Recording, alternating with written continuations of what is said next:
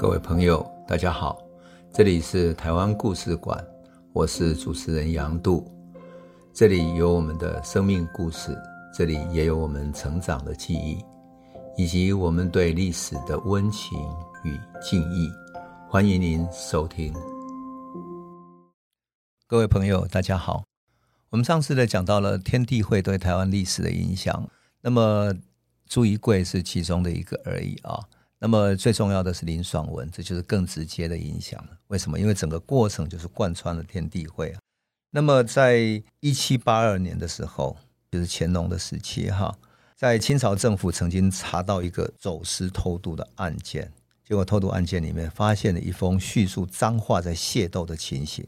那这个信里面讲说，当时有很多人结拜拜把成兄弟，然后成立小刀会这样的民间组织。那因为清朝一直在禁止这样的民间组织，所以马上就派了福建水师提督黄世显要来台湾平定这个小刀会。黄世显一到台湾就开始到处去捉拿，后来发现说在哪里，在现在台中大理那边叫大理代庄，就现在台中大理那里啊。然后结果呢，就在这里呢，他先后抓捕了三百六十五个人，而且就地正法，就杀了一百一十个人。他处罚非常之重。那这个有一个问题是什么？他处罚人的时候，连同他的财产等等，全部都会没收。所以这个就造成一个非常严重的后果。地方上呢，非常的不满，而且呢，在大里代那里呢，林姓的族人非常之多，而且个性也都非常团结，非常强悍哦。所以。他就在这里大肆抓人，然后杀人之后，当然当地就埋下了他们不满的根源。那更糟糕的是，他抓到这些人之后，就让他们人头落地了，然后镇压而已，根本没有什么善后的事情，也没有什么交代。这样，当然最重要的是，大理代庄还有一个林爽文，就属于这个活下来的人。那么到了一七八四年，过两年之后，有一个漳州人叫严淹，严格的严，香烟的烟，哈，严淹。他把天地会传播到林爽文这边来，而且跟他认识了。于是林爽文就秘密的加入了天地会了。可是他还没有开始要动手的意思。两年之后，一七八六年发生了一件事情，是在哪里呢？在嘉义诸罗县，这里有两个姓杨的人，一个叫杨光勋，一个叫杨妈氏的兄弟。那这两个兄弟呢，为了争夺财产，然后两个人就开始冲突起来，结果各自都组织了社团，然后。就开始说哦，这个人是属于林爽文的天地会的那个属于什么的？那杨光勋呢？这个人他组织了一个小团体叫天地会，就添了一个弟弟的天地会，好像是跟天地会有关联。结果这个冲突慢慢扩大了之后，官方警觉到了，于是准备来捉拿他们这个兄弟。结果一抓拿的时候，一共抓拿了十五个人，然后开始审讯的时候，中间有一个人要抓起来之后，他觉得那个晚上哈。他关在一个叫石榴班的那个地方，他们觉得赶快要把他救出来，不然的话就不行了。于是去救他，一救出来之后，当场就必须把当地的官员杀了嘛。一杀了就变成叛乱，一叛乱之后，官方就开始追查了。结果一追查之后，把那个当地的会众啊，大概一百多个人全部逮捕，然后杨光勋等等的十八个人就地正法，就这样子就散开了。可是真正让林爽文起事的是彰化的知县于俊。他上任以后，主张用重点，所以到处去抓人。到了一七八六年十一月的时候，大里代庄有两百多个人集会，本来希望说推举林爽文当头头，可是林氏的族人哈觉得说，你这个一群人要当头头，然后来为我们争取这个权益，那实在是太危险了，所以就叫他躲到山里面去了。可是清朝的朝廷一直认为大理代庄这里是他们不安定的所在，所以准备要来逮人。那因此就开始发生了对抗，最后发生对抗冲突起来之后，他们没有办法，一个叫林盼的人赶紧的跑到山里面去把林爽文请出来，于是林爽文只好出来带头起来，开始反抗清兵了。那么他的反抗从大理出来之后，去攻打猫雾社，然后去攻打到嘉义，乃至于攻打到淡水、官兵等等的，往南北扩散出去了。最后当然他首先去占领了。因为那时候大理这里属于彰化县的，属于彰化，那时候还没有台中县哈，所以就是属于彰化县，那就攻打彰化的这个县府去了，整个就攻下来。所以他的事情一散发出去之后，整个全台湾全面扩散了。一扩散之后，南部还有一个叫什么？一个叫庄大田的人，他也从凤山开始起义。庄大田这个人跟林爽文都是漳州平和的人。平和县有一个历史，我觉得应该交代一下。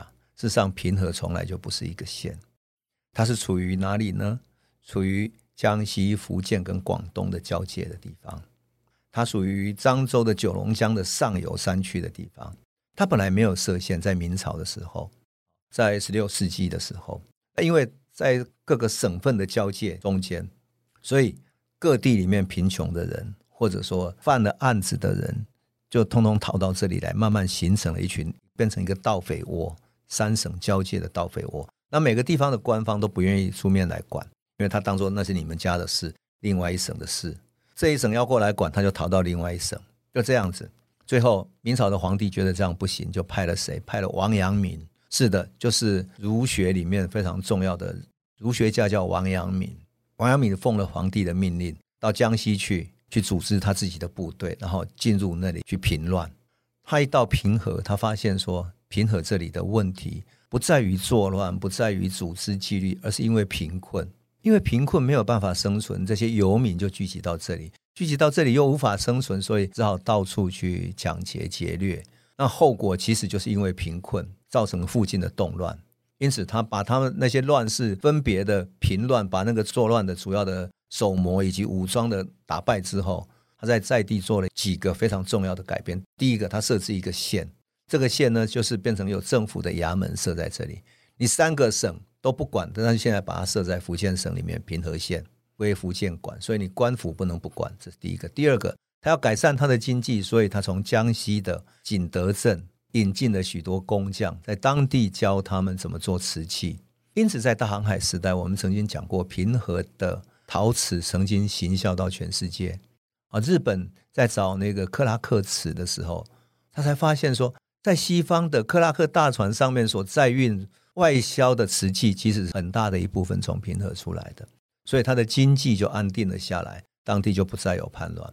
可是当地的人因为还是很贫困，特别是到了明朝末年，大航海时代的这种外销瓷器没有了之后，当地还是陷入贫困，因此很多人流落出来到各地去讨生活。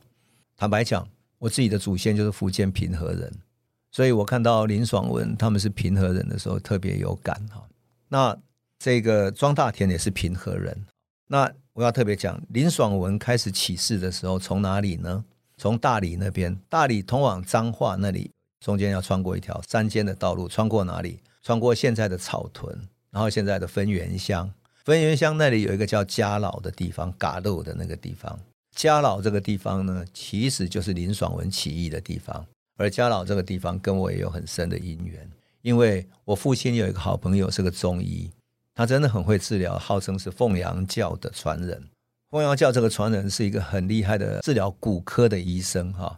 当然，这是后来现代化的故事里面要讲到的。如果朋友有兴趣的话，可以看我另外一本书，哈，叫《水田里的妈妈》，有讲到家老这个地方，哈。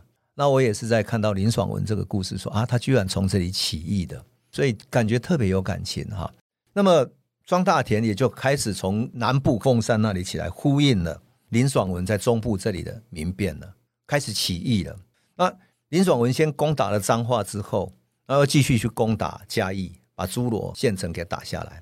打下来之后，他要继续往南去攻打台南啊，因为台南毕竟是府城的所在，就是台湾府的政府所在地嘛，也是主要兵力的所在。攻下来，其实整个台湾各地就可以慢慢平定下来了，就可以从这里指挥各地方了。那因此，他跟庄大田两个就相约之后去攻打台南。可是，一攻两攻都攻不下来。更糟糕的是什么呢？是当时清朝的官方呢，开始利用这两个人都是漳州人。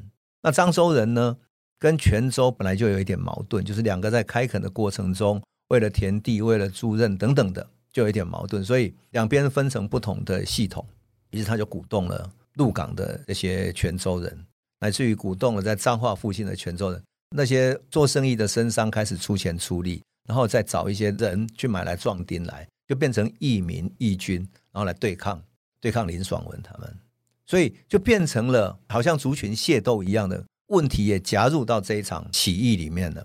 就这样子，这个战争就复杂化了。同时呢，他们也到比如说到南部那边去找一些原住民的藩社里面的原住民族，那他们跟汉人没有渊源，所以他容易命令他们，更容易雇佣他们，所以也找来加入战争。于是台南城就靠着这样先守住了。而且台南里面有一些绅商，就是商人哈，也出钱出力，开始雇佣兵丁来防守，战争就开始拖延下来。拖延下来之后，清朝知道了，于是立刻从福建那里派出一个大将叫长青的人哈，他是闽浙总督，马上跑到泉州那里去，然后写报告给皇帝，立刻调集兵马，调了大概一万五千个人左右，从各地调兵马过来，从浙江啊、湖广啊等等各地，然后当然福建这里也有，广东也有，大概一万五千人过来，然后船就开到澎湖，开到台湾来。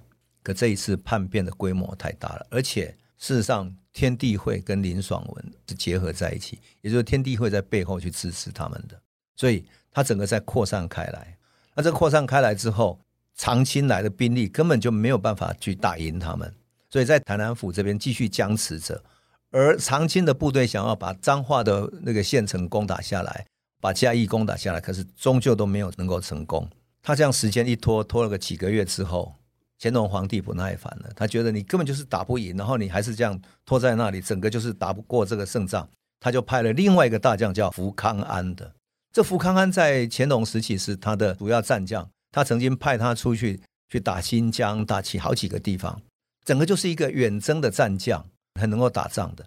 让他派兵过来，而且给他大概一万七千人左右。这个过程中陆陆续续派到台湾来的哈，按照历史记载，一直到福安康这些人。据说大概有至少五万人左右，而乾隆花掉的军费大概一千万两以上，你就想见这场战争是打得多么惨烈。福康安到台湾的时候，因为他毕竟是乾隆很贴近的清朝的一个直接直属的大将，所以他指挥起来那些战将是从各地调来的。调来的人里面还有什么呢？还有从西藏、四川调来的那个山地兵，因为他们觉得台湾还有很多山地部落，所以他要调山地兵来。打这种山地的战争，就这样子，这几个来了，来了之后，先从港口打进来，从台南打进来，然后从鹿港那边打进来，然后往北再包围了嘉义，然后逼得林爽文开始往山区撤退。他最后撤退回到大理，从诸罗、从彰化撤退到大理，可他还是派兵从乌日跟从草屯那边两边去围攻大理，结果逼死得林爽文再往后撤退，撤退到哪里？撤退到集集。到集集的时候，其实他的兵已经很少了。他想要靠着山地的那些地形来自我保护，特别能够攻打进去的那个地形是有限的。结果呢，福康安的部队还是能够打进去。打进去之后，他开始又往内山里面逃，逃到一个小半天的地方。那小半天就是现在国姓乡的那个地方了，那里已经靠近原住民的地方了。结果呢，福康安继续在那里围剿，而且福康安从旁边招抚了许多原住民番社里面的战士，跟着四川的那些山地战士一起去攻打。一攻打之后，事实上这些人还可以派什么？他还派了一个部队是从后山那里，从后山那里爬过山之后攻打下来，等于是围杀他。所以林爽文最后在小半天那里被围攻，最后被逮捕了，无路可退了，真的是无路可退。所以。福康安终于把台湾平定了下来，把林爽文打了，然后当然庄大田也打了，都打平了这样子啊。终于林爽文的事件被平定下来。可是林爽文的事件对于清朝来讲，对于乾隆来讲，真的是一个非常大的事情。号称十全武功的老人乾隆皇帝哈，他的十全武功里面中间有一件就是平定林爽文，你就可以知道对乾隆皇帝来讲，这是多么大的一个事件。花了他多大的力气啊！林爽文事件以后，本来乾隆皇帝觉得说，哎，曾经听过那时候台湾的那个官员叫柴大纪，这个人有贪污行为，想要把他撤职。可是他又提出一些怎么治理台湾的策略啊，等等的，好像他平定林爽文又有功劳，然后而且抵挡林爽文又有功劳，就没有想要动他。可是等到福安康把事情查清楚了之后，写报告给乾隆大帝以后，乾隆非常的生气。就把柴大纪抓了之后，把他干掉了。当然，经过这个事件以后，整个台湾总兵以及台湾的部队，他到底发生什么问题，都统统显现出来了。换言之，台湾军队是非常孱弱的，不足以去平定内部的问题。同时，台湾内部的思想以及台湾内部的民间组织也实在是太深入、太强大了。这是清朝官方所看不见的。他终于警觉到了，所以他派了更多的军队，同时对台湾的开发。也加了更大的力气。那么林爽文这件事情啊，我觉得特别有意思。它主要是地点是发生在中部地区嘛。那跟朱一贵发生在南部地区高雄的完全不同啊，在中部地区所动乱起来的，事实上在大理那边也延伸到了雾峰林家哈他们的历史这样。当然那个历史更长远，雾峰林家可以当另外一个段落来说。但是林爽文的事件显示了什么？显示了天地会的动员以及他对台湾的深远的影响力。这个深远的影响力一直影响到后来孙中山革命的时候，他还是在台湾来募款，台湾接待他们的，当然还是天地会这个过去旧的系统。所以，我们说郑成功对台湾的历史来讲的话，实在是太深远了。也难怪今天台湾那么多人对于郑成功有那么深的感情，那么深的历史记忆。都跟他连接在一起。那事实上，林爽文也传下了很多故事跟庙宇啊。现在台湾还有一些庙宇是纪念林爽文的。而在跟林爽文作战的过程中，因为他们清朝征集了很多客家人，还有漳州人等等，那各地战死的人，比如说六堆那里，他就会找一些客家人，所以就成立了义民庙。因此，我们后来讲说义民庙是不是都一定跟客家人有关？那也不一定。而是因为清朝为了纪念跟林爽文作战的这些人、这些战死的人，而设立的庙宇来祭祀他们。而跟着林爽文战死的许多人，当然各地还有很多无名的种，乃至于义种等等的来葬了他们。那那一场是非常重大的一场战役，也是非常大的死伤，对台湾的历史影响非常的深远。那我们今天就先讲到这里。从这个历史，我其实想讲的是，我们要从这些人物。去看到潜藏在历史底层里面那些人的感情、人的记忆，而过去是未曾被看见的。我希望从这个历史里面，我们去找寻到那个最底层的、最深厚的民间的情感。谢谢你。这里是台湾故事馆 Podcast，我们每周一、周五会固定更新新的台湾故事。请随时关注台湾故事馆粉丝页，按赞并分享。最后，我们工商放松一下：若你对本节目有兴趣，可以购买纸本的《有温度的台湾史》，更方便您阅读。